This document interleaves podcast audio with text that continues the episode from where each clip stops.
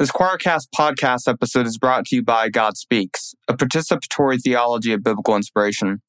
I'm its author, Gabriel Gordon.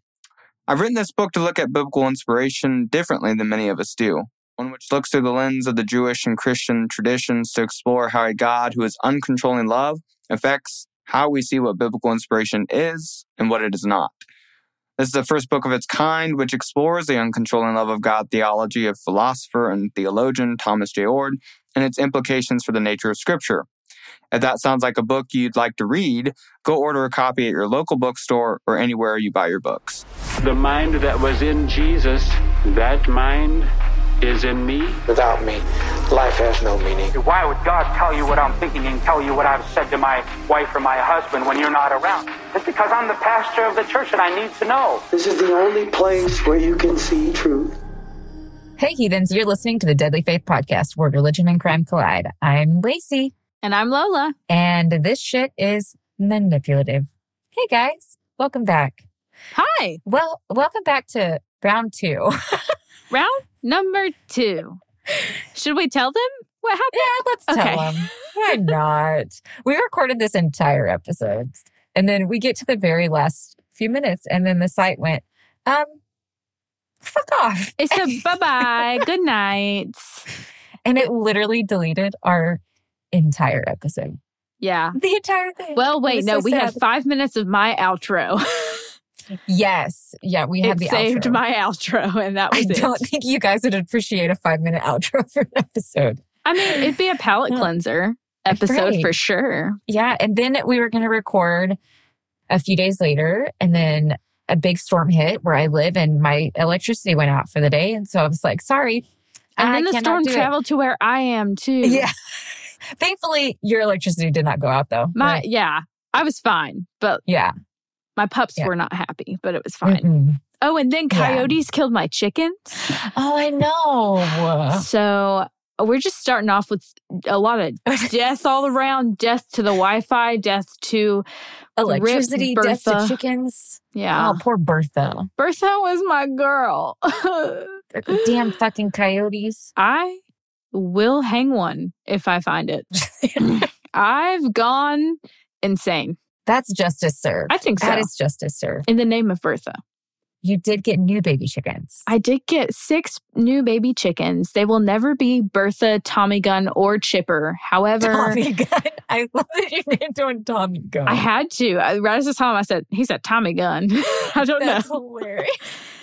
but Andrew is determined now that one of our chickens must always have a weapon name. I like that. I think this one. Oh God, what is this next one going to be? Peacemaker. I don't know. Oh. Glock, claw. Glock, claw. Very chicken forward, you know? There you go. So, yeah, I have oh. six new little baby chickens. Don't ask me what breed they are because I don't know, but they are all black. So, there you go. Yeah, the my neighbor's chickens, they're like an array of all different kinds of breeds and beautiful. mixes. And they're very, very pretty. It's mm. awesome. Chickens are yeah. beautiful. I love it. Yeah. Okay, what are you going to talk about? We are going to be talking today about the murder of Dianne Hood. Now, yes, Lola has heard this case. Unfortunately, I forgot all of it though. but that she assures me that she forgot all about it, and so I'm sure more of it will come back. One part I remember, but I'm um, there's one little part I remember, but really the rest of it's kind really? of blanked because I've been so focused on my case. yeah, I know that's what you get into. So yes, well, so I'm ready to rehear it rehear it. Let's let's jump into it. You know, we are going to jump back to 1990, the year that I entered into this world. Yes, I was born in the 90s. I was a true 1990s baby because I was born in the 90s. I'm so jealous of you. I was at the very end of the 90s. I didn't get yeah. shit.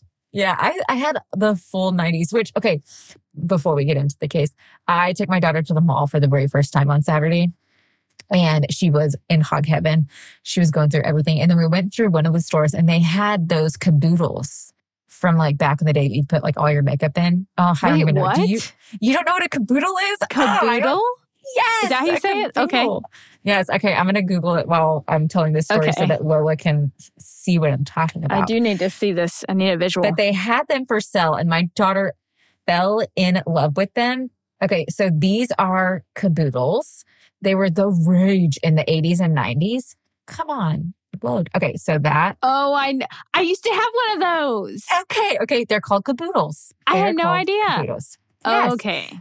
They they are called caboodles, and my sister had one. Hers was glittery, and I do not remember what she had in it. She told me she had all her makeup in it, and I would steal it. Mm. I forgot most of my childhood, but I'm not going to say I w- didn't steal it because that sounds very much like me. But I do remember she put stickers all on the top of it, and one was like a glittery frog. Oh, I don't know why. That was a core memory. I'm not sure why. But yeah, those that was just but your some- daughter found a caboodle. she found a caboodle that she really Ah. wants, but they were way more expensive than when I was a kid. And also, we were at like Belk, and so I was like, "Girl, we can go to so- Walmart and get a caboodle." Belk has caboodles. I know, yeah, they had a big old array of them, and they went all the way up to like fifty dollars. And I was like, "Girl, we can go to Walmart." What's happening? I was going to I say fifty dollars for Walmart, a caboodle. Amazon, Uh-uh, anything. not- Yeah, yeah, so the '90s were great. I agree. minus a handful of things. And one of those being the murder of Dianne Hood. So on September 12th of 1990, Dianne Hood, a 32 year old mother of three, Mhm. she was leaving a lupus support group at a community center in Colorado Springs, Colorado. When she was leaving, a masked man in a military uniform approached her from behind and grabbed her purse. Now, quickly, Dianne realizes that she's being robbed. And so she releases her purse. She gives it to the masked man and just says, Take it, please take Oh, it.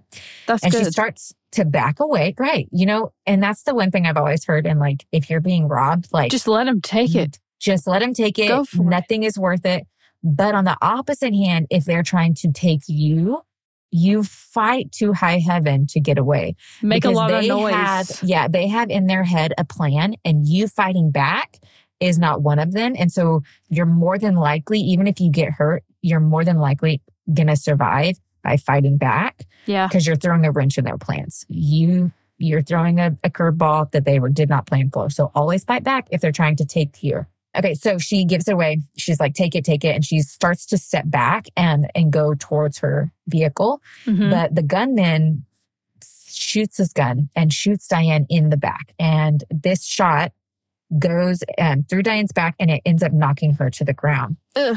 Now, Ow. she's in a lot of pain. She's screaming that she's been shot and she is in agony and she's Mm. like turning her body back and forth, kind of like writhing in pain Yeah. after being shot.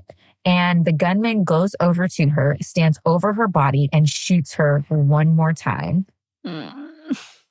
and runs off with her purse.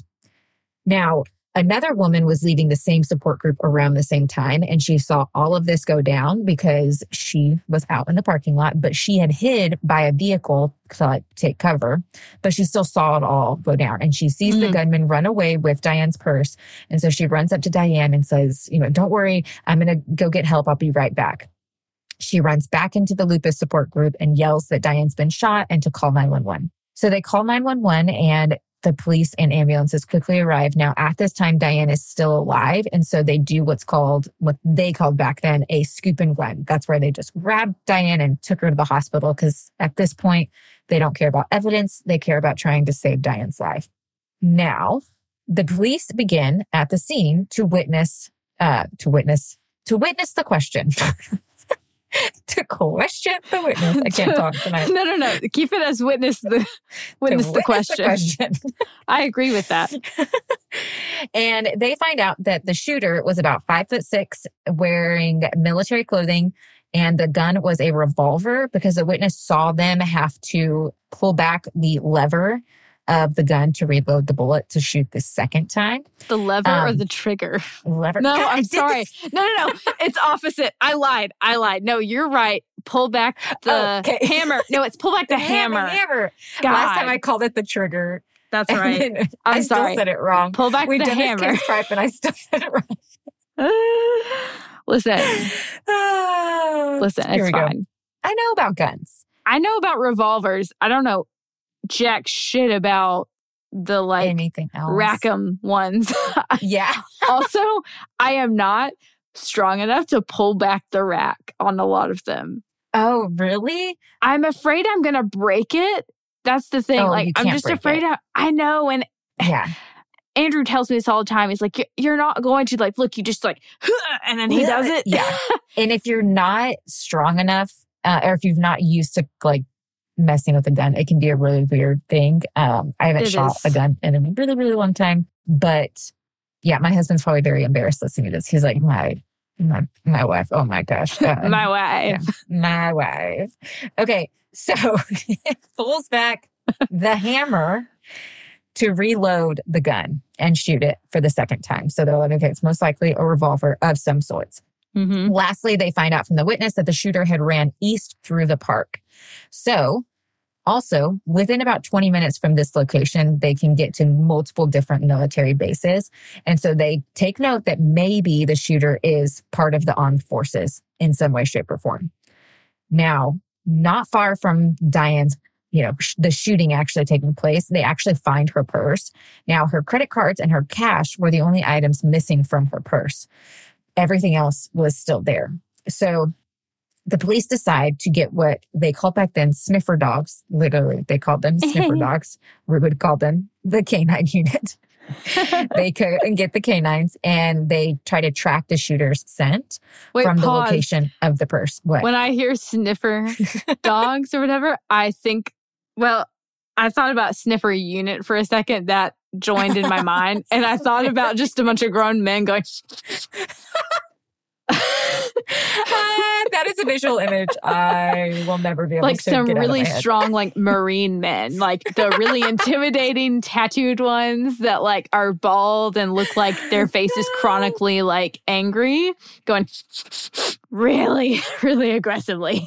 all the men that post that if you watch the Barbie movie, you're definitely not an alpha male. It's those. Oh, yeah, yeah, that's the yeah. sniffer unit. That's just Please proceed, sniffer unit. so the canines um, end up following the scent of the shooter and they end up locating not far from there in the alley a couple of trash cans that have some military clothing in it along Great. with a black ski mask and some some glove inserts they called them glove inserts so i had to look a picture look up a picture of them because i was like wouldn't they just be gloves they basically are just like think of like the cheap walmart gloves for like you buy kids for like 99 cents they're just kind of like those type of gloves and then i'm assuming you'd put like waterproof type gloves over it that's Ah. just another added layer of warmth Yeah. so they called them glove inserts. So they were all of this was in the trash can. Now, uh, the first thing investigators are thinking is that this has just been a robbery gone wrong, but certain things with this whole robbery gone wrong theory aren't really adding up for investigators. For one, what robber thinks that they're going to get a huge payday from somebody leaving a lupus support group? That is a valid thought. Yeah, Medical like, bills, expenses, just day to day. And who, even in the 90s, like who's going to be like stacking, you know, carrying around big old stacks of cash? And there's a lot of witnesses too when you know it's a support group meeting. Cause like normally, yeah, well, I know the internet wasn't like huge in the 90s. It's 1990, so I don't even think the internet was a thing. Was it? No, yes, it was. I don't know anything. So, Well, not Google. Google was definitely. no, of course not. So, like, you wouldn't have a website up that's like, hey, we're meeting tonight, but they, you would have like a Mhm. sign if it's like a community center or a church, you'd have a sign Right. And it was a community center. That would say, like, hey, lupus support group on Mondays at mm, 6 p.m. And also, it's at a community center. And so there's probably other activities going on, not just this You're right. one You right. meeting. So it's like a lot of this for investigators is just not adding up. And they're like, uh. now, granted, yes, but when I said like who's carrying around a big old wad of cash, like Uh-huh. if you're going to rob somebody for a big wad of cash, yes, that can push you to murder somebody if you're desperate, but also like what makes you think somebody coming out of a lupus support group or even just coming out of the community center is going to have a big old stack of cash? And they had the purse, though. They had it. She gave it to them. She gave it to What them. was She the did. point? First thing she did, gave it to him. So they're like, What was the reason? this, mm, this a little hinky. This is this, the, the investigators like, this is a little hinky. So they're going to just keep that in the back of their heads. Mm-hmm. Also, they're not letting go of the robbery gone wrong theory, but Okay. they aren't leaning towards that theory. They're also leaning, to, they're more leaning towards like maybe Dianne was actually targeted specifically, Okay. or maybe Dianne was shot and somebody else was targeted, but Dianne was just a mistaken identity. Oh, So like maybe Dianne was their mark or somebody else was their mark, but they mistook Dianne for it. Now, unfortunately, Dianne did die on the way to the hospital. And once she arrived, she was pronounced dead. Her husband, mm, rest in peace. yes, uh, her husband, Brian, was home watching their children when he got the call from somebody that was in the lupus support group um, that his wife had been shot and taken to the hospital. He does not Oh, know. how old were the babies? The babies were young. Um, I think all of them were under the age of five at this No. at this point. Yeah, they were they're pretty young. Mama. Yes. Um, and he does not know that she's dead because she dies on the way to the hospital. And the people at the support group just knew that she'd been shot. She was on her way to the hospital.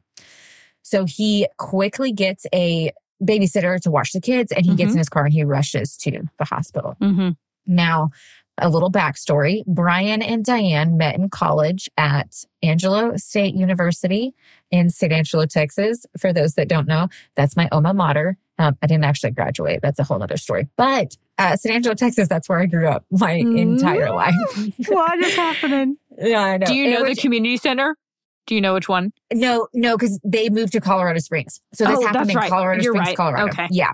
But they did meet in San Angelo, Texas, which I'm very familiar with. I grew up right outside San Angelo, Texas, in a really, really, really tiny town called Wall, Texas.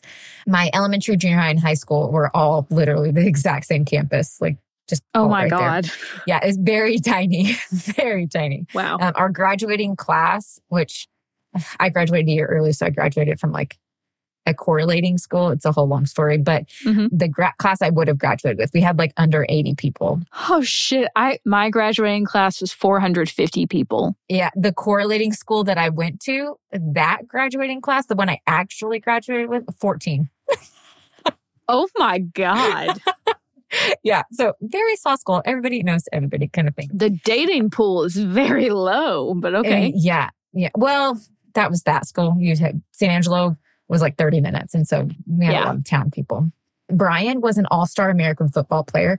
Shocker. This is West Texas. Mm. Um, and Dianne was a cheerleader. And they oh, met. Oh, it's so American. A love story. it, I it love very it. was. It was a very neat, cute scenario. And everybody said that they were just like the idyllic couple. They were very Mm, sweet and generous and just madly and deeply in love. sweet love. Now they get married and they start a family and they end up settling in Colorado Springs, Colorado, where Brian gets a job as an insurance salesman. Now he's very good at this job. And many even stated that he is known as what they call the closer. So he would close all the insurance deals. He was just very, very good at his oh job shit. Making that Yeah. money. making some dough. Now, at this job, uh, Brian was converted to evangelical Christianity, and quickly, him and Dianne became devout members of their church. And Brian was even on leadership at this church. They, when they got converted to evangelical Christianity, they went head, feet, neck, shoes, elbows, everything in. They, everything in. They were very devout followers of Jesus. Damn. Okay. Yes. That's And okay. everyone and everyone at the church loved them. Absolutely loved Oh. them. They were wonderful people. Yeah, I didn't mean anything bad about them being devout in the bush. They just they were very, very committed. Oh yeah, you dive right in, especially if you have lupus or something too. Not to say everyone with Yeah. lupus or chronic illness seeks religion, but like Yes. it's a great path to go. It gives you a lot of light and hope and good community. So that's awesome. So, a few hours after the shooting, the police arrived at the hospital to question Brian. Now, it's normal in these situations to always question the spouse or the closest relative or loved one of the murdered victim. Very normal to happen. Of course. They got to rule those people out because, a know, crime of passion. yes, nine out of 10 times it is the husband. So, you know, you gotta, you gotta start there. It's the husband, not the spouse. It's never the wife. It's never forget snapped. It's always the Yeah. husband. well, I meant like in a murdered wife case. No, yeah, for sure. For sure. But in a murdered husband case, yeah, it's, it's usually the it's wife too. normally the wife, yeah. It's usually in a dead spouse, it's usually the other spouse. Put it That's that such way. a sad truth. it is. That just divorce people. As a person Just that's a about to be getting married, it's like, I know. come on, guys. I just this is a vow to love for life. Just don't get a life insurance policy and you'll be great. I'm no, my life's not worth anything, so I don't, I don't have one. I have zero. You guys No, ain't getting jack shit if I die. I do need to get a small one though, at least to cover like a funeral and like a Oh, year yeah. of expenses so my husband and my kids can be taken care of. Just throw just, me just in, the, in the backyard. I'm fine. I'm good. Cremate me, put me back in the earth. I don't save money. Plant some Like, flowers in my mouth. See what happens. Plant some flowers. Just put your flower bed on top of me, you know? Like, and let flowers grow from my rotting body. That's so Tumblr. That's so, it very much is. Super emo. Very much so. Okay, we're getting off track. Let's go back to this. Okay, so they're devout Christians and they go the oh the police go to the hospital. They go to question Brian, you know.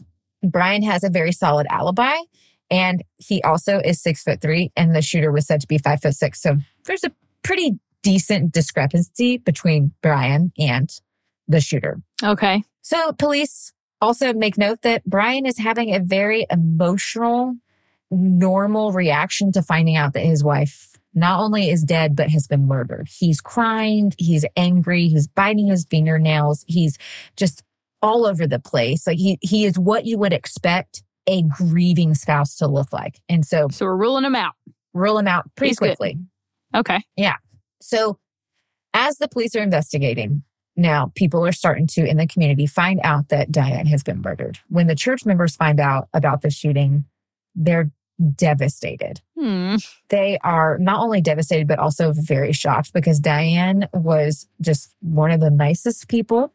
She didn't have enemies. She didn't like have anything going on in her life that would make people think like, oh, so and so murdered her or Hmm. she was targeted by so and so, or she had beef with so and so. It's nothing. They're like, she was the nicest, sweetest lady with a wonderful family. She was a great mom. She was a devout member of our church. Like, we are very lost. Everybody is completely confused and very lost, which also is not helping the investigators because they're like, just They have no leads. no leads, They got no nothing. leads, dry, dry, dry dead ends, dry dead ends every which way they look.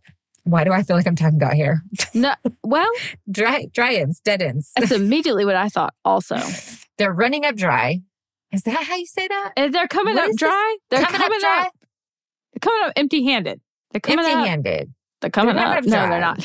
they, they have no leads. They, you know, there you go. Nothing. They have nothing right now. Now, the day after the shooting, uh, Dianne's body goes for an autopsy. So the first shot uh, went through the back of Dianne's upper left shoulder and exited the front of her shoulder. So Ouch. entered through the back, exited through the front. Do we know what The sec- caliber? Uh, the second, yes, we'll get to that. Okay.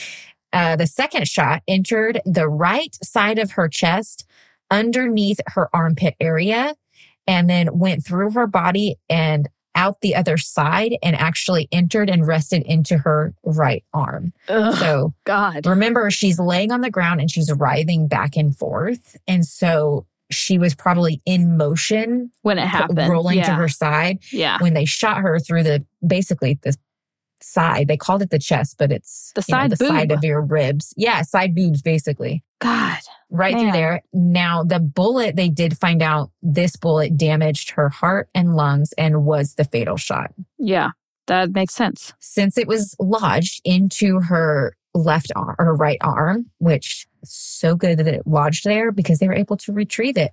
And because they were able to retrieve this bullet, they were able to send it off to ballistics labs. For those of you who don't know what ballistics is, it's where they can examine the striations on a bullet and then through those, you know, striations, they're able to match up and identify either the weapon that was used or many times actually match it to the exact gun that it was fired from. So they can tell you like make and model type thing or in if they can get the actual firing weapon, hmm they can match it to that exact gun and be like, yes, this bullet came from this gun. Technology is So- amazing. No, very, it's amazing that you can do that. It's really, really cool. You can recreate a bullet that's fragmented with just yeah, a couple of different softwares. How amazing is it? I swear to you, science is amazing. It's, I, I w- if I would have been this interested in science back in my like Right. childhood days, I would have learned so much shit. so, we could have been so much more. I've learned more through TikTok than I did in all of my educational years, including college. Just saying. I agree with that. Seriously. Okay. Now, ballistics revealed that the bullet came from an antique 1870s Colt 45 peacemaker. So, yes, a revolver type weapon, but not only a revolver type weapon, an 1870s Colt 45. Super specific. Ultra Very- old. Ultra old, dude. We're in the eight, the 1990s. So this is like 120 years old. I think one, in one place I found that it said that it was an 1870s. And then in one place, I think actually I heard the investigator physically say it was an 1873. So Wow. somewhere around 1870 to 1875 was this, this gun. So this led them to believe that either the gun that was used was either stolen or it could have possibly, you know, come from somebody who collects vintage weapons. So they just make note of that. Now, they also are examining the clothing and the masks and the gloves that they found in the trash cans. Now, on the mask, they recovered hair samples, and on the clothes and gloves, they actually recovered uh, dog hair samples. It So- was a dog the whole time. A five foot six dog. you need to teach your dogs about gun safety. There's there's probably a book on that. There's one for cats.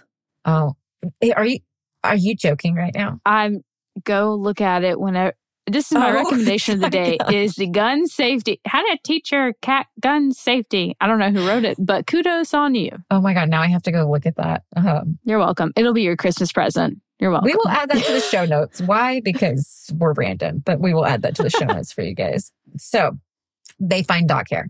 Now, police then dig into the Hood family because they don't have a lot of leads. They don't have any leads at this point. They're not really making sense with the whole robbery gone wrong thing. So they're like, let's see if there's something going on with the Hood family that would make Dianne a target Mhm, or not even mhm. just Dianne, like uh maybe something's going on with Brian. He got into something and then they killed Dianne as like payback to Brian. You know, they're just their minds going all Lupus, over the sex, place. drugs, rock and roll. I don't know. They're taking every avenue and Mhm. just going down the like, where's it gonna take us? Because that's really all they can do at this moment. So they start digging into the Hood family. Um, first, they go to Brian's employer, and his employer raves about him. He's like, he known as the closer. He's a hard worker. He is great with the clients. Like he, no bad things about him, not one. Hmm. So the family also, like, I'm pretty sure Dianne did not work, um, but she was very well known in the community and within her church. And again, all of these church members are not only just like raving about Dianne as a person, but they're like, we have no idea. We have no clue on who could have done this because she didn't have any beef with anybody. She like, there was no qualms or like problems in her marriage or anything. Like there was nothing. It was a pretty happy, loving marriage. Okay. No problems with friends, like nothing. So Uh-huh. again, the police are like, oh, great, but we have no leads. Like absolutely not one direction to go. Now that is until they get a call Oh no. From a concerned citizen named Rich. Oh, Rich. Rich, Richie boy. Rich owned a local flower shop in the town and he was very concerned. So he decided to call the cops and just tell them what he thought so that it would be off his chest because he didn't know, but he had suspicions and he was like, I just want to tell the cops all of this to make myself feel better. Oh, what a good citizen. I Great appreciate citizen. that. Because I honestly, if it wasn't for Rich, I still think this case would have been solved. But if it wasn't for Rich, I think it would have taken a lot longer Mm, for this to start adding up for other people. But Rich, he owns a flower shop in town and he tells the police that he has a part time employee named Jennifer Riley. Now, over the last few months, a man would call the shop asking for her and he would tell the shop owner, Rich, that his name was Brian Hood. So he's no, like, "That's- Jennifer. yeah. So Brian, this murdered woman's husband, is calling his shop and asking for Jennifer. And he knows that Jennifer herself is also married. So he believes that they were having an affair. Now there were other things that happened to make that made him believe like, yeah, they were probably having an affair because he said that during the last couple of months, Jennifer was acting a wee bit weird and she just wasn't acting like herself and she was doing things that like she normally wouldn't have done. For example, Mm. everybody took turns taking out the trash. She decided the last few months, like she was just going to take the trash out when it wasn't her turn and just offer it up. I'll take the trash out. And that was weird. On top of it taking her longer to do deliveries than it should have. So he was a little suspicious. And so one time when she went to take the, the uh, trash out when it wasn't her turn, he followed her and he caught her in a car kissing another man that was not her husband Oh, that Rich believed was Brian Hood. Brian was taking out her trash. That does not sound sexy. I'm, I thought it would come across as like. You're Never like, just mind. Scratch that. And moving on. Everyone, please ignore that I just said that. That's fine. So the shop owner also said that Jennifer was his best employee. She was on time, hard worker. She worked great with all the customers that came in to get flowers. And she was just an amazing employee. And so he had a really hard time calling the police and telling Oh. them his suspicions because it's like, she's a really good person. Jen, come on. he he's like I just can't I can't I can't sit with this because this woman has been murdered and I'm pretty sure her husband is cheating on her with my employee. And I which kudos to him for just being like I need to get this off my chest. If it turns into something it does. If it doesn't it doesn't. You know at least it's off my chest. And I didn't you know hinder an investigation most likely. Now he also tells the police that uh Jennifer's husband is a man named Ben Ben Riley and Ben was in the military, and Ben was also a collector of guns. Dun dun dun. I have to leave the state. I I have to leave the state now. How has this happened? Could it really Oh. be that easy and as simple as a murderous affair? I mean, Really? A tale as old as time. that's nice. Mhm. That's it's different. This is different. Yeah, it is. It is. Now, No, if- it's not Beauty and the Beast. No, it's, it's the same, Ryan. But not Beast like in a good way. You're not like, Yeah, a, no. yeah, I'm a. Beast, bro. No, it's like, he's Beast. he's definitely Yeah. on. He's Gaston. oh, Yeah. Mm. And he will agree with me the more we go down this little rabbit hole of this case. no so, one kills like Brian. Sorry. Oh, God.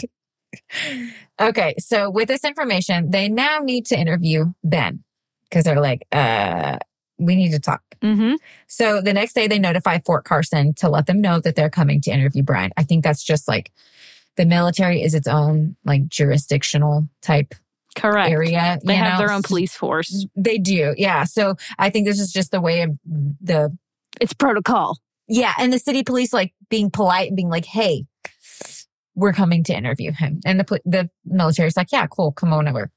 Now let's talk about Ben for just a second. Um, ben came. I don't know a whole lot about Ben, but I do know that he came from a good family. He was a really good husband to Jennifer, and that he was very, very proud to be serving his country by joining the military. He took Hell his yeah. military service very, very serious.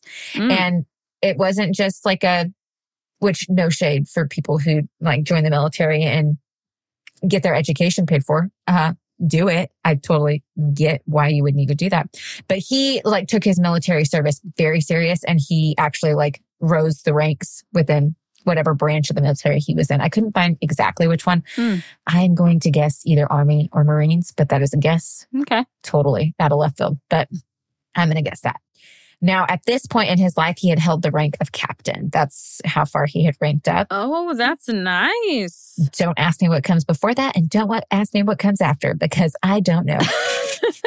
People that are listening, they're like, oh, captain, that means he was in this branch. Awesome. Tell us in the comments on Instagram because I have no idea. Trust me, Not if you ask them to school you, they'll school you. Right. So investigators arrive. They're investigating Ben or they're Okay. questioning Ben. Um, and they tell him that they're investigating the murder and they can tell pretty quickly that Ben's getting a little nervous, which That's a natural reaction. ditto. I'm, I'm sorry. Any cop comes up to me like, we're investigating a murder. I would be shitting a brick and I would know my ass is innocent. I'd still be like, oh, fuck. you know, like, why I'm in trouble. and like, why are you shit. asking me? Is the thing. It's right? like, what? I, Hold on. if you're not nervous, something's wrong. That's my opinion. Uh huh. So they tell Ben all about Dianne's murder and then they ask him if he collects antique weapons. Ben says he does. They then ask him if he owns an 1870s antique Colt 45 revolver. He says he does. They ask them, or he, they ask him, where is it? And he's like, it's in the armory. So the unit armory on a military base, for those that don't know, that's where all of the weapons for the military personnel have to be held, like their own personal military uh, weapons. They can't be on their persons or in their vehicle. They have to be held and cataloged and inventory. You can check them out and check Yeah, them back check in out. when Yeah. you need to, especially if you're doing like a simulation practice. But uh in general, they stay in the armory for sure. They stay in the armory. They're, it's very much controlled. They want to know who has what weapon, where, when, why, and how. It's very, very much by the books. So they, he tells them that it's in the unit armory, but then he says, well, it was actually at my residence up until the day after the murder. And then it was at the unit armory. oh, Ben, what's Yeah. happening? Poor Ben. Benjamin. So they ask Ben if they can have the weapon and he agrees. Yeah, take take the weapon. And Ben also agrees to look at the clothing that they found. So Ben gets in their vehicle and he goes down to the police station. He looks at all of the clothing that they found and he says, "Yeah, that could be mine. Like I have all of that stuff. The only difference the inserts. the, the- he even had the glove inserts, everything except the glove inserts that he had. He said his didn't have a cut on the finger, but these glove inserts did. Now the police are like, well, that's the trigger finger. And if somebody who's not familiar with guns Uh-huh. is shooting a weapon, they can hold it in an improper way into where they can actually get their finger caught on the hammer or Therefore, the glove will be caught also. yeah, or the glove. Exactly. And so they're like, these could still be his, but whoever wore them caused the cut to happen in the finger at the time of Dianne's shooting. Does that make sense? Yes. Well, then it wouldn't Okay, be cool. him then because he's experienced with gun stuff. That wouldn't make sense. I think at this point, the cops are like, okay, I'm pretty sure this guy didn't do it. Oh, But- poor guy. but- but, like, it's so all his stuff. Oh Yeah. yeah. No, Because yeah. he's like offering it. I'm sorry. If you like really killed somebody, you wouldn't be like, yeah. that's not mine. No, that's Yeah. not mine. Oh, that's mine. That you know, you wouldn't be doing this. So I'm pretty sure the cops are like, either you're playing a really weird fucking angle, or you really are not the murderer Yeah. because this isn't adding up. And with yeah. him taking his career so seriously, you don't want to mm-hmm. jeopardize that. And one of the main marks of it is the armory and checking in and out your things. Like, you think you're going to get away with it with something that you took out of the armory? I don't think so. I don't Y- think so. yes, I, I I agree, but there are some crimes that I have you know listened to and, and heard about where I'm like. Did you really think that that you weren't going to get caught? People do stupid shit. They when do. they are, you know, so, you know, you just, you would think that people wouldn't do something that stupid, but there are people that do. There really Wow. are, unfortunately. hey, happy for him though, because then we get to catch him and then, you know, Yeah. Like, please keep being stupid. please continue to lose all Yes. brain cells. Oh, okay. Back to the story. So Ben hasn't done anything. Eh, ben, and the police are like, okay, we, we're pretty sure you're not the shooter, but like all this stuff is yours. The, the gun is most likely from your house. So like, Who got it? what happened. So they start asking him more questions and they find out that um, Ben and Jennifer's marriage was on the rocks and had been for a while. They Mhm. were temporarily separated and Ben actually moved out of the house one week prior to the shooting. Oh. Now, before he left, Jennifer asked him specifically to leave the Colt 45 behind so that she could use it for her protection Jen. is what she requested. Yes, Jim. oh, Jen. Now, the night of the murder, Ben said that he was working until about 9 p.m. and then he called Jennifer and asked if she wanted to have dinner with him. This just shows you, in my opinion, how sweet Ben was because he was calling his wife that he's separated with and he's trying to repair this marriage. And he's like, You want to go have dinner with me? He's trying, you know? Somebody give him a hug. Give him a kiss I on the mouth. Good Lord. He's so good. Oh. Love you, Ben. She tells him, No, the kids are at the babysitter and I'm just going to go for a little run. So, no. Fuck thank you, Jen. right. Now, he goes to dinner with one of his army buddies. And then he says, while he is at dinner, he gets a call from Jennifer and she demands that he come home right then. He's a man trying to work on his marriage. And so he rushes home very quickly and he gets there and he crawls into bed with Jennifer, They- end up making love. Ah, and so sweet. he says that it was weird though, because Jennifer was very clammy the whole entire time. Ew. And she was acting odd. I know. I was like, oh, that's Ew. weird. And he said she's acting odd. And it just, she just wasn't acting like herself. okay. Well, after they have sex, he, they go to sleep. And then the next morning when they wake up, she tells him that she wants the gun out of the house and to take it back to the unit armory. And so he does. I wonder if she also told him, like, I guess to make it not seem so random. I'm speculating here. What if she was like, mm-hmm. Oh, I feel so much safer with you here. Just stay with me a couple more days. We can work things out. You can take the gun back to the armory. We don't need it. I don't, you know, that's a good point. Isn't that kind of random to be like, get it out of the house? Or like, I really Yeah. need it super badly. I'm scared. Or I don't know. I could see what you're saying. I could see that happening. Who knows if that actually happened? But. I just feel like that would make sense because I feel like Ben is probably an intelligent person, especially to be Mhm. holding a rank of someone as a captain. And yeah. I don't know, he just seems to have a lot of brain cells to me, lots of squiggles on the brain. Not a smooth brain boy. So Mm-mm. No, I, I'm thinking smart. she had to like kind of make something up there to Mhm. make it make sense. Yeah. I- well, and mind you, he does not know that she's possibly having an affair. He's Yeah. has no idea that that's even a thing. That's true. And true. so I think it would be easier for her to be like, "Oh, you're here now. yeah. Take the gun back," and he'd be like, "Okay, Things are you know? working. You Yeah, yeah. We're, we're, Things we're are working repairing our now. marriage. yeah. that dick though. Oh gosh. I'm sorry. I have to put one pervy thing in every episode, I feel. Every episode, just for you guys. You're welcome. Sorry, Ben.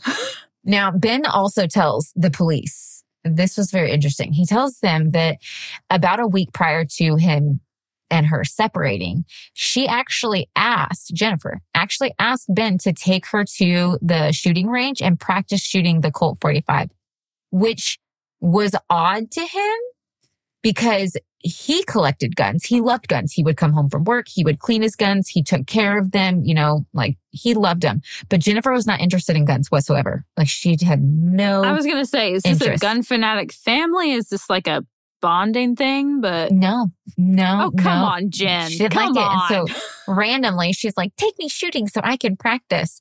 And now that all this is adding up, he's like, what the? F- oh, that was really weird. That wasn't just a little weird. That was really weird. oh, God. So he tells the police that. Now, due to all of this information, the police have probable cause to get a search warrant for the Riley's home and cars. As they search search their property, they discover bullets that were consistent with the bullets used in the Colt 45, and they found dog hair from their brown lab that was consistent with the dog hair found on the clothing. Now, yes, later on, forensics did an analysis and conclusively identified and matched the dog hair. So the dog hair on the clothing, same dog hair that was found in the Riley home. Alrighty. Police now decide it's time to bring Jennifer in because they're like, we're pretty sure Ben didn't do the shooting. Hey, Jen. What's up? Unless you're three year old and one year old, because she has two kids, remember. I don't know if I said that earlier. She is a mom. No, I don't think you did. Yeah, she is a mom with two kids. So unless her three year old or one year old could magically become five foot six and learn how to shoot a revolver, Don't yours do that? they're right. I mean, I don't have kids. I wouldn't know. yeah, you know they're they're mischievous, but The mysteries of parenting. unless we lived in Hogwarts, I would say that's probably not the case. Um, So they're like, yeah, she's our only other, you know, probable person, possible suspect in this case. So they bring Jennifer in. They're like, eh, we need to ask her some questions. Now, of course, at first, Jennifer's like, no, I don't know anything about this. And they tell her, you know, about the gun and about the clothing. And she's like, what? And no, uh, you want to know what she claims? Your Jennifer this voice. Jennifer, I know. she claims hmm someone could have stole that gun and stolen those clothing items. And Like, put it back. yeah, because she leaves her back door unlocked all the time. So somebody could have just slipped in, got the gun, got the clothes, and did the murder. And then ditched them. But then somehow put the gun back. It so makes sense, right? I mean, it makes perfect. I have no words. I'm doing Two the and like two. Two and two is equaling seven right now. Okay. In her mind, two and two equals seven. I think so. Okay. Okay. Um, now, she does admit to knowing Brian Hood. She's like, yeah, we know each other. Um, but she's very adamant that they're just platonic friends. There's no sexual relationship. There's no affair. They're just friends. She tells them that they met at the local gym in a hot tub and they just hit it off as friends. Oh So, no. St- hold the phone, hold the back door, hold my cup. This is not. you were getting dick down. Don't even with the hot tub at the gym. You were getting dick down, my sister. I meet, I meet all my platonic friends in a hot tub. Every That's how you and I met. Yeah. Our virtual hot tub. A virtual. now police are like "Eh, we ain't buying your shit but we're we need to we need to corroborate this so they go to the gym they leave jennifer at the police station they go to the gym and they start asking all the employees if they know brian hood or jennifer riley and they're like yeah aren't they married Mm. they had attended the gym, gone to the gym together so much and flirted and were all over each other in this gym. So much so that all the employee, employees assumed they were married. Oh my God. Hot and heavy in a whole new way. Like, Wow. Jennifer, what did you think these people were going to say? Oh, I thought they were brother and sister. Come on. Oh, wow. So the police go back to the police station. They're like, all right, Jennifer, that's not what the gym employees are saying. Now, Jennifer sits there and she's like, oh, fuck. It's all adding up. She's realizing she has no way out. And she quickly realizes like she just needs to confess to this crime.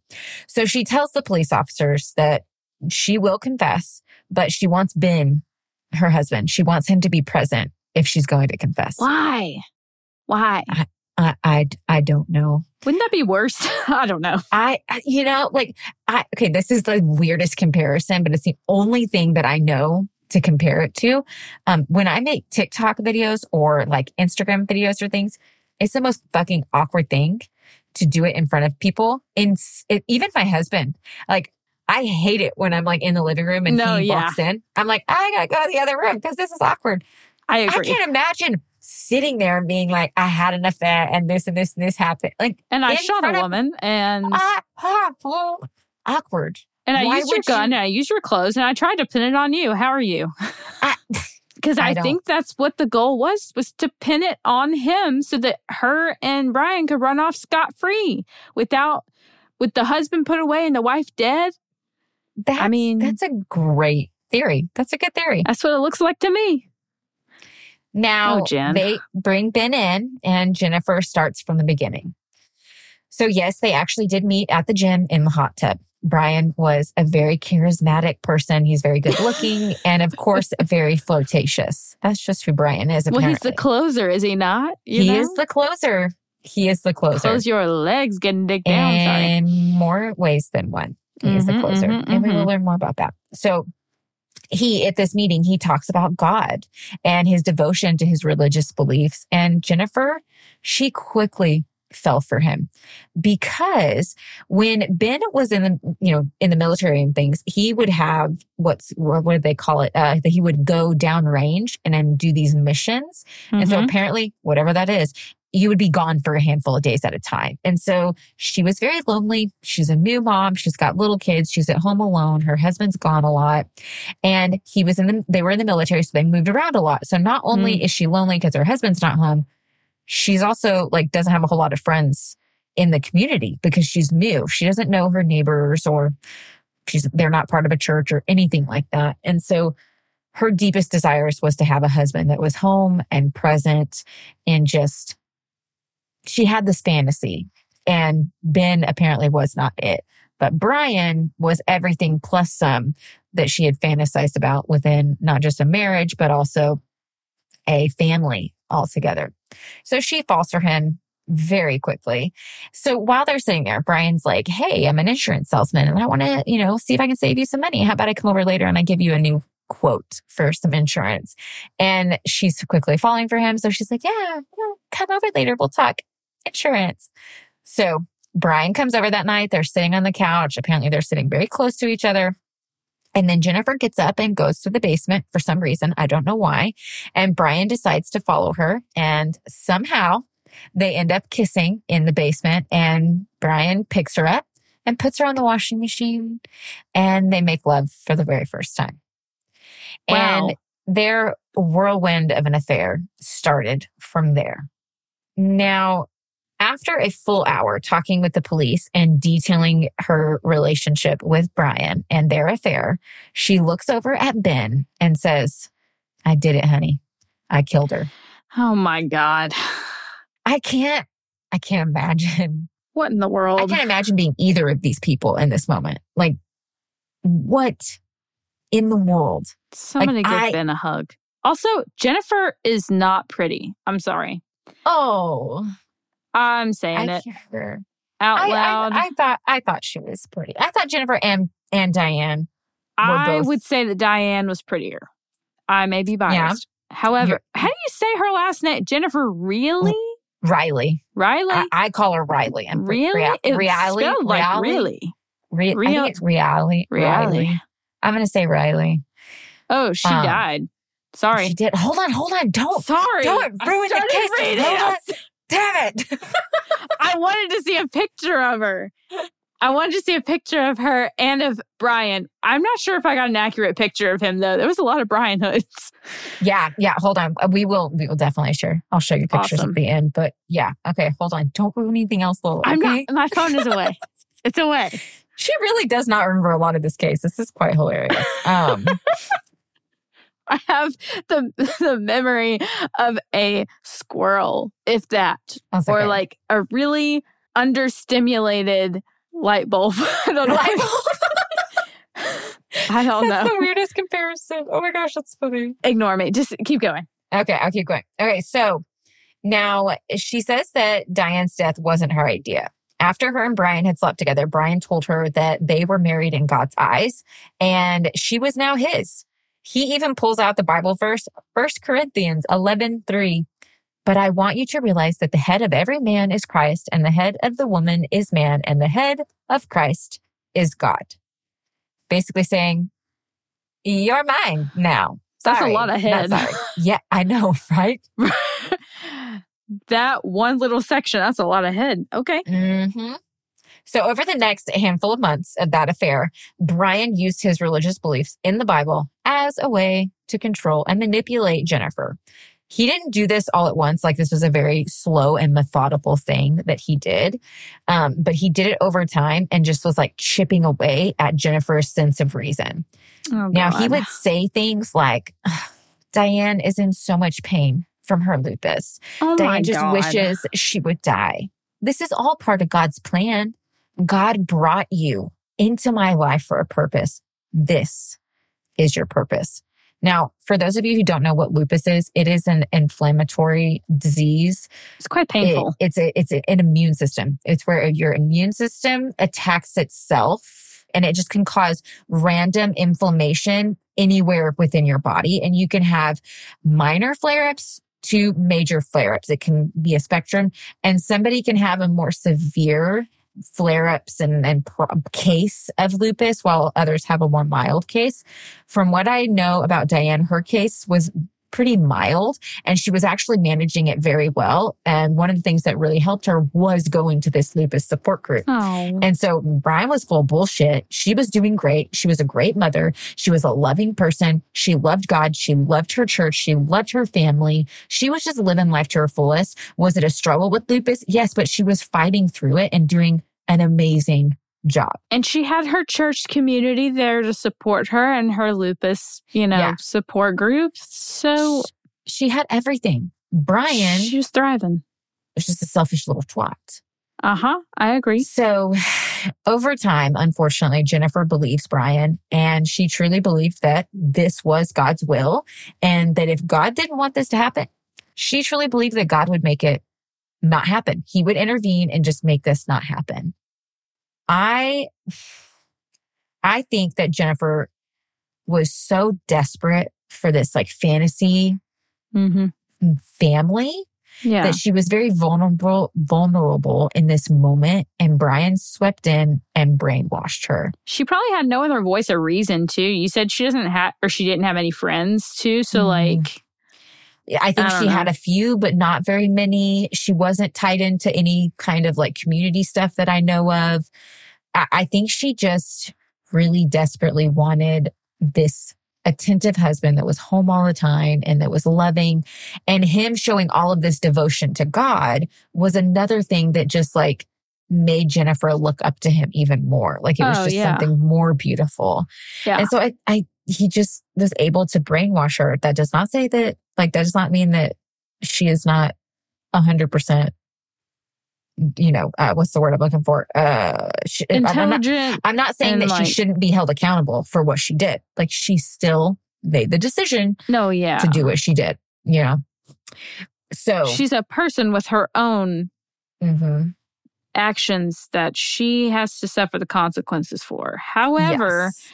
This was there was a religious factor in this and if she definitely. too was a christian and i mean you're looking for that godly man i get it i get it so yeah, there was definitely a religious factor to this case. Um, Brian definitely used the Bible to manipulate her um, and his religious beliefs and him saying, God brought you into my life for a purpose and like really drilling into her that this was her purpose. Like we all look for what our purpose is in life. And when you're in a place of vulnerability, uh, you're going to really fall into a place of like seeking what God's purpose is for you. That's why I joined a motherfucking cult when I was a teen. I was looking for my purpose and I joined a cult.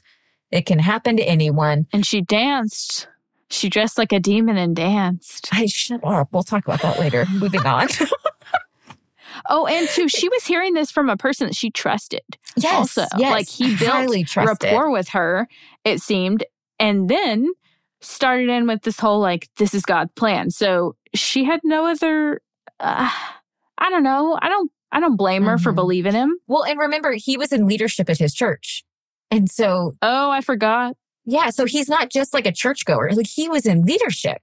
So she really did look up to him. And there, respect him yeah I I would say, in my opinion, there is an abuse of power of you know, like because he's within leadership and she's like a new, I don't know, maybe I'm guessing like maybe a new baby Christian.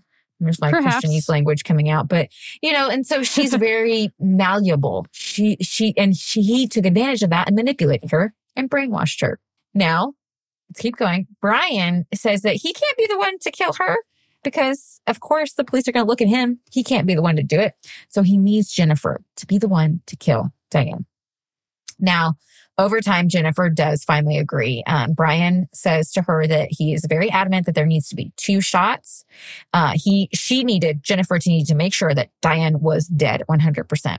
damn And brian after the murder, yeah, he wanted to make sure that she was out. So after the murder takes place, he instructed Dianne, uh, Jennifer to go find a payphone and call him and let it ring twice and then hang up. So two shots, make sure she's dead. After the murder, call me from a payphone, two rings. That way I know the murder has taken place. So I can prepare myself to act like a grieving spouse when the police come or I have to go to the hospital. did he say that verbatim or like yes, he said that. Well, I'm I'm paraphrasing, but yes, he told her that. but like, he call told her so that i can so that I can act like- prepare. Oh my Mhm. God. so that I know it's happened so I can prepare to act like a grieving spouse. You Brian. Son of a bitch. Okay. Okay. Son of a bitch. I, mm-hmm, mm-hmm. Yeah. So Jennifer's confession gave the police probable cause to arrest Brian. And um, he, they decided, uh, or hold on, sorry, sorry. Jennifer's confession gave the police probable cause to arrest Brian Hood as the mastermind of the murder. Now Mhm. they go and they arrest Brian the night before Dianne's funeral and they show up to Brian's home and take him into custody. Now, Brian quickly invokes his right to remain silent and he chooses to hire an attorney. See, he knows. He I- right. knows. I could judge him for that, but like every attorney, I You should always every- do You should always, even if you're innocent, like always hire an attorney. Always. It's just a smart thing to do, but I still want to like judge him for that. It's hard not to. It is hard But- when you know that they're guilty. You know? yeah, like you know, you know, they're Like in guilty. hindsight, it's like, ugh. But literally, it doesn't matter if you had anything to do with it or not. Always get a lawyer. You're right. Don't talk. Don't Yes. talk. Do not Don't talk. talk. hmm okay. So the next day is Dianne's funeral. And Brian was actually supposed to be the one to give the eulogy, but he's Oh. not there. So everybody at this funeral is very confused at first because they're like, where's Brian? It's a small town. It don't take long for this to start you know, spreading. Okay. And they're like, he was arrested last night for Dianne's murder. And if everybody was shocked about Dianne's murder, they were even more shocked at Brian being the one arrested for her murder. Nobody knew about an affair. Nobody knew that he was, you know, part and mastermind behind this. Like it was, this was way out of left field for everybody. High school sweethearts. Yeah. Not uh, the college sweethearts. College, College, sorry. college yeah. College sweethearts gone wrong. Yeah.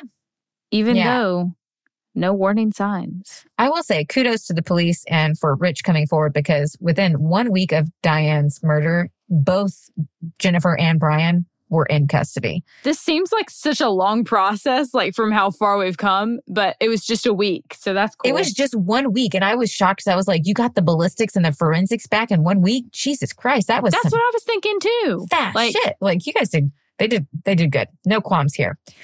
Now, through his lawyer, Brian claims a fatal attraction defense, meaning that yes, he did have an affair with Jennifer, but he broke it off. You know, they were not a thing anymore, and Jennifer just couldn't handle it and decided to kill Dianne. That that was his defense. Now, due to the fact that literally all the evidence is tied directly to Jennifer, there is no way that they can actually convict Brian without Jennifer's cooperation and testimony against him. So they give her a plea deal and they tell her that they will take off the uh, death penalty off her case, off her trial if she agrees to testify in Brian's trial truthfully. And she quickly is like, yes, I will testify. Just take the death penalty off my case. Put me in jail for the rest of my life, but just take the death penalty off. Now, before Brian's trial takes place, investigators are still trying to build a case against him. And they find out that Brian was a big fat flirt. And this was Oh, not his first affair. right. Yeah. Shocker. This is not his first affair. Hmm, who would have thought? Poor Apparently- Dianne. I, feel like I haven't said her name enough. And poor Dianne. Just I want to hug her. it's really Just hard already, like Jesus. I, this is backtracking a little bit, but like being a person that also suffers with a chronic illness that also causes pain, it's like uh, you have so much that you're constantly having to deal with and try to not burden other people with, as well as taking care of your kids, which I have no idea what that's like. And I'm sure it's a shit ton of work. And then also trying to like be part of your church community and help serve with them and do things with them. I mean, she's putting a lot of work into this life that she wanted to build with him. hmm And he just spat in her face and had her killed. It's just, it's disgusting. Rest in power, Dianne. Yes. also, It's, it's heartbreaking, honestly. Also, side note earlier when I looked up their pictures, Mhm. Brian looks like a typical white pastor. Yeah, Thousand percent. I don't care what anyone says. He literally looks like a typical like white man that is in a leadership position at a church. And you have to look up his. You have to look up his uh jail photo. Like saw- uh, there was one Yeah. not too like from not long. Yeah. ugh. I saw yeah. those from recent. I'm not much for shaming people's looks, but like Brian, I will shame his looks because he's a fucking. He's a I cunt. agree. Okay, I'm just gonna say it. He's a cunt. I hope that he fixes himself. That's all. Mm. Well, apparently the church was Brian's hunting ground and he would just, you know, have affairs with all of the women there. One woman named Jean admitted to having an affair with Brian and said he was, quote, very forward, flirtatious, and religious. And so he was so religious and flirtatious that just. That's his Instagram bio. Yeah, there, right? Oh my gosh. if It's he not had a Bible Instagram verse. bio. It's Mhm. wait, say it again. What is it? quote, very forward, flirtatious, and religious. That's right. Yeah. oh God. Now, they even discovered that one time uh, when Brian was camping with a few of his friends, Brian had brought up the possibility of his friends helping him murder his wife. And he said this out loud to his friends Did no one say anything? Hey guys, want to help me murder my wife? Yeah, they, they just thought he was kidding. Such a funny They didn't joke. say anything to her. No, they didn't say shit. Okay. And this isn't the first damn time I've heard this in a case where people literally talk about murdering somebody and then Yeah. go and murder Yeah. that person. And all these other people knew it. They're like, oh, but we thought they were kidding. No, if you're, okay, guys, listen up. If your friend says If anyone. anything, anything, yeah, anyone, if anybody says anything about murdering somebody or murdering their spouse, here's what you need to do. One, you need to tell that person or that spouse. Like, and then you need hey, to report it. so and so said they wanted to murder you. Everyone kind of laughed, but like, just a heads up. Two, you need to report it to the police. And then three, don't be that person's friend. I agree. I But agree. why are why are we I taking can get this as a joke? How are we taking this as a joke? I This- what? what? okay, I just don't. Let me just say, if Andrew wanted to kill me and was asking his friends to help, I know all of his friends are loyal to him, but there's not a single one that wouldn't be calling me up or telling their wife, like, hey, can you tell her this happened? Right. Not a single one. I don't care if he's drunk. I don't care what the circumstances, if it's a joke.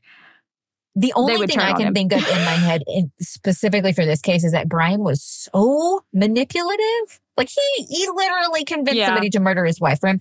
That he was so manipulative that he was able to play it off in such a way that they literally were convinced that he was like, "Gotcha," you know, kind of thing. Ah, the disarming Still- argument thing. Okay. Okay. But also maybe this is the difference between men and women. And here's why. Because women are terrified of every man. Are you a good man? Great. On it. Awesome. We love that. But like, are we still terrified of you?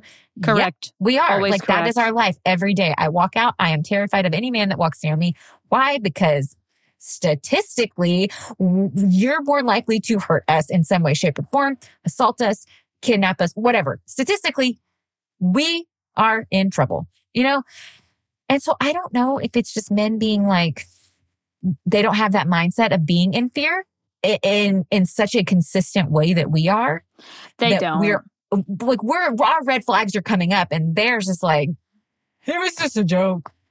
Pass the beer. Yeah, there, there's a lot of truth in that too. Like when I go for a walk by myself, even in my neighborhood, even where I know all my neighbors and I know they have ring doorbells and lots of people are outside with kids, I'm constantly looking over my shoulder and I keep my volume down on my earbuds so that I can still hear what's happening around me. And I know that if it was my fiance doing that, he wouldn't think twice. He wouldn't look back unless there was like a car coming. Yeah. He just and it's it's just not ingrained in them to do Yeah, that kind no. of thing.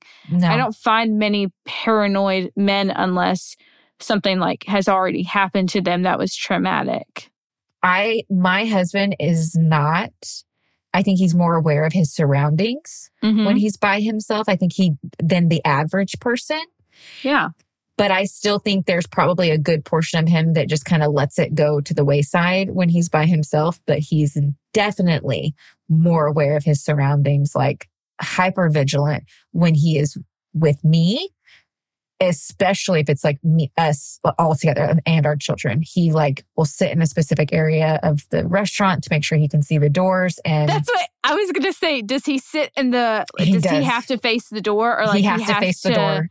be able to see me as well as Uh-huh. Andrew, yes. if I'm going to sit on the like the side where the wall is, he's like, "I'm sorry, hon. I need you can sit beside me or you can sit in front of me, but like I, I have to have able to see that the door. seat." Mhm. I respect Yeah. that. You know, like yeah.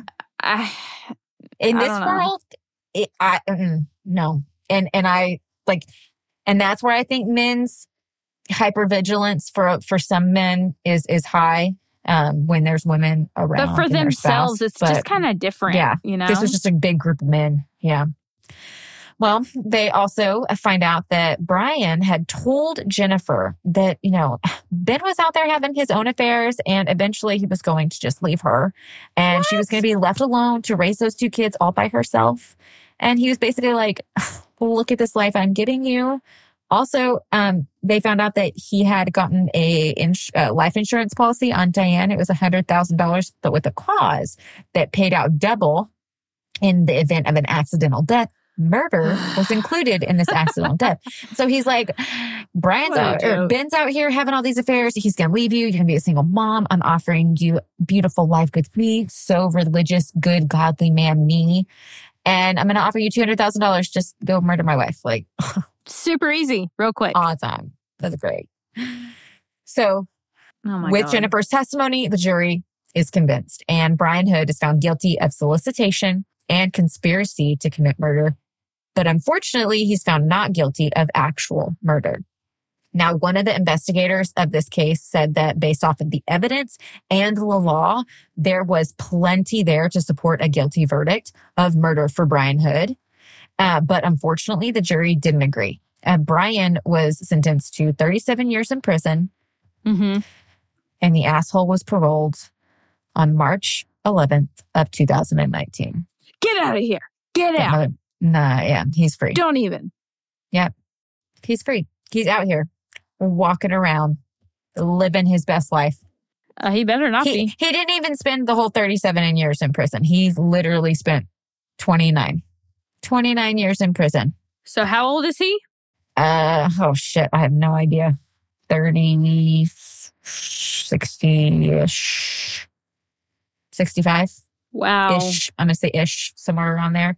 Yeah. The only thing that I take comfort in is the fact that he was paroled in 2019 um, and COVID hit in 2020. And so he went from like lock up to like our world going to shit. And so, The adjustment period went like to shit. yeah, when I find cases that people are paroled in like 2019 or like early 2020, I'm like, fucker, like that must suck, you know? Yeah. It's not- my pettiness. Is Well, that's little- some good comes out a karma, though.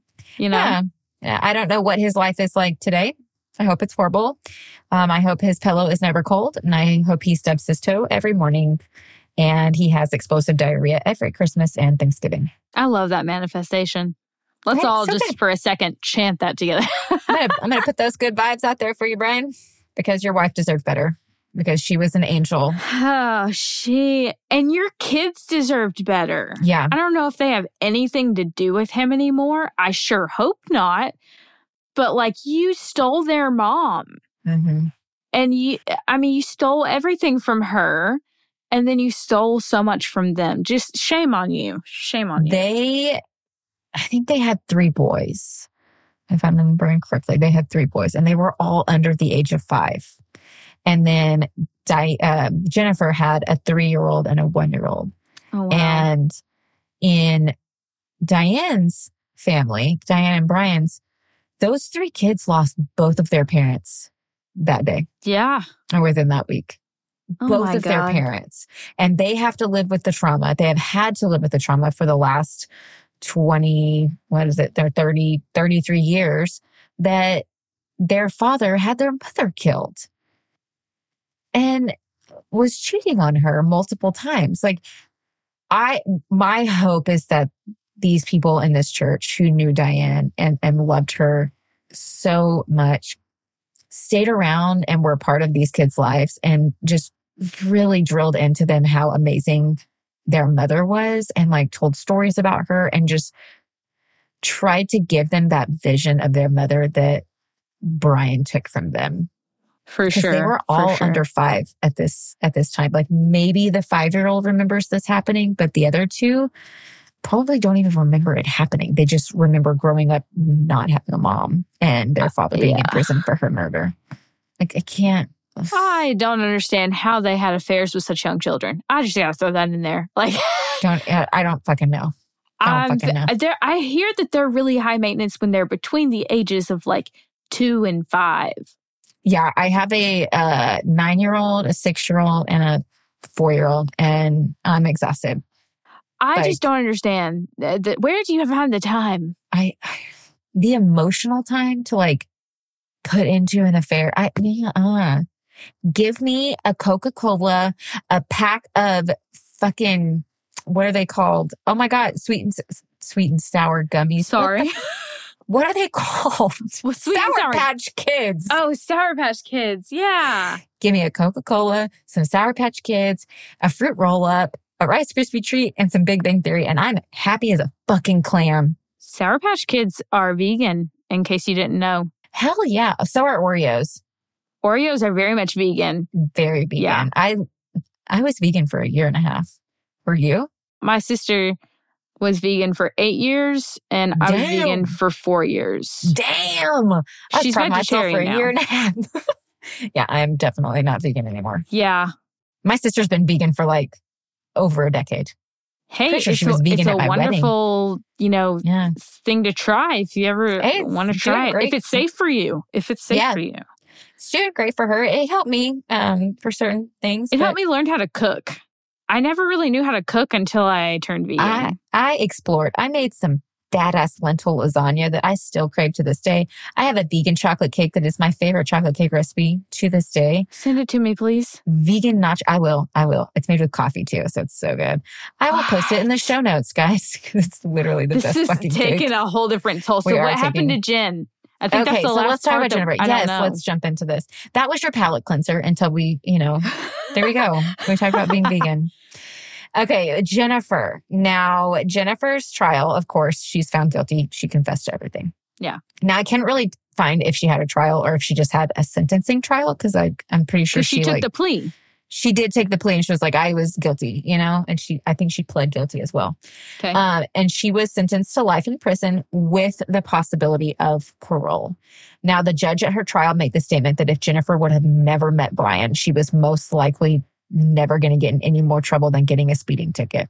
Like that's just who oh she my was. god. She was just a sweet, kind girl. And then she met Brian and Brian fucked her life up Shit. and manipulated her and ruined her life. Poor and thing. so, um, Jennifer was sentenced, she, Jennifer spent uh, 26 years in prison. And during her time in prison, she unfortunately in 2014 um, was diagnosed with pancreatic cancer. Um, but she got treatment and it was said to have worked. At the end of 2017, Jennifer was released to a halfway house. Um, but unfortunately, the pancreatic cancer did return and she ended up dying in March of 2018. So she was only paroled for like four ish, four to five months before she passed away. wow. Now, I, from what I could find, her time in prison, she found a healthier relationship with God hmm, and good. really understood how much she was brainwashed and how Brian took advantage of her and what like a healthier spirituality and belief in God and the Bible can like benefit you and not be so harmful and toxic. Um, and she tried to, from what I remember, she did try to like do certain things in prison, like uh, women's ministry, kind of things like that. She was trying to give nice. back, Nice. but she basically spent the rest of her life behind bars because she died after she Wow. got out. Yeah, Man. that is that is the case in the murder of Dianne Hood. I just want us to end on the children and remembering Dianne because from everything that I've read from friends of hers, from her church, from her family, she was a, such a lovely woman. Um, an amazing mom who loved deeply. And she was the type of person that you just really wanted to be your friend. You know, when you like walk in and you meet new people and you see someone, you're like, oh, I want them to be my friend. That was Dianne. And not only was she an amazing person and an amazing mom, she she was just a wonderful human altogether. You know those like sayings like, "Oh, they lit up a room." Like I'm pretty sure that was Dianne. Like if, when I die, don't say I fucking lit up a room because there are people that fucking hate me and the content I make. So like there are very much rooms that like I I turn that light off when I walk into. I was it. gonna say you can't do. Neither of us can you say that for. Just No. And I'm okay with that. I'm, I'm okay.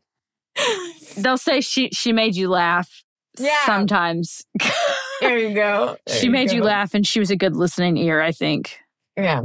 So that But yeah. that was Dianne. Um, I I do not have any information on all of the children. Um, I just want us to we keep don't in need to know too. We I'm glad we don't alone. know. I'm glad like they should not be dug into. They should be able to have their privacy and be able For to move on with their life. This is real trauma that they've lived through. And I hope that they have been able to have therapy and, and are living a happy and healthier life. I don't know if Brian is part of their life or not. I hope he never contacts them unless that's what they decide they want. Yeah.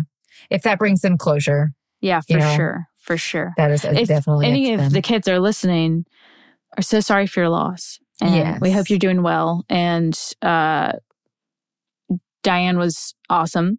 Mad respect. we hope her memory still lives within you, even though she was taken from you at a young age. So sorry that Jennifer died of cancer. That was super sad.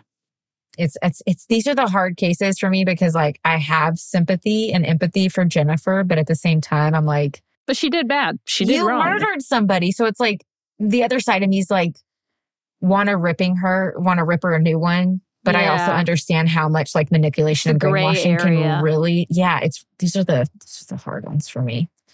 Brian, I don't. Sorry, I don't like you at all whatsoever. Make a will. End of discussion. Palette cleanser again. We get to record for a second time tonight. there you go. I know So we're we gotta jumping run. right We into gotta the go. second case. We gotta go. So we will see you guys in the next episode. Yes. Bye. Also, heathens, if you're enjoying the show so far, please remember to subscribe on whatever platform you listen to us on. And remember to bring your sacrifice to the blood ritual. Just kidding, a review will suffice. Deadly Faith is brought to you by Quoircast Network. It's produced by Laci Bean and Lola Robbins and audio engineered by Eric Cowell. Thanks for listening.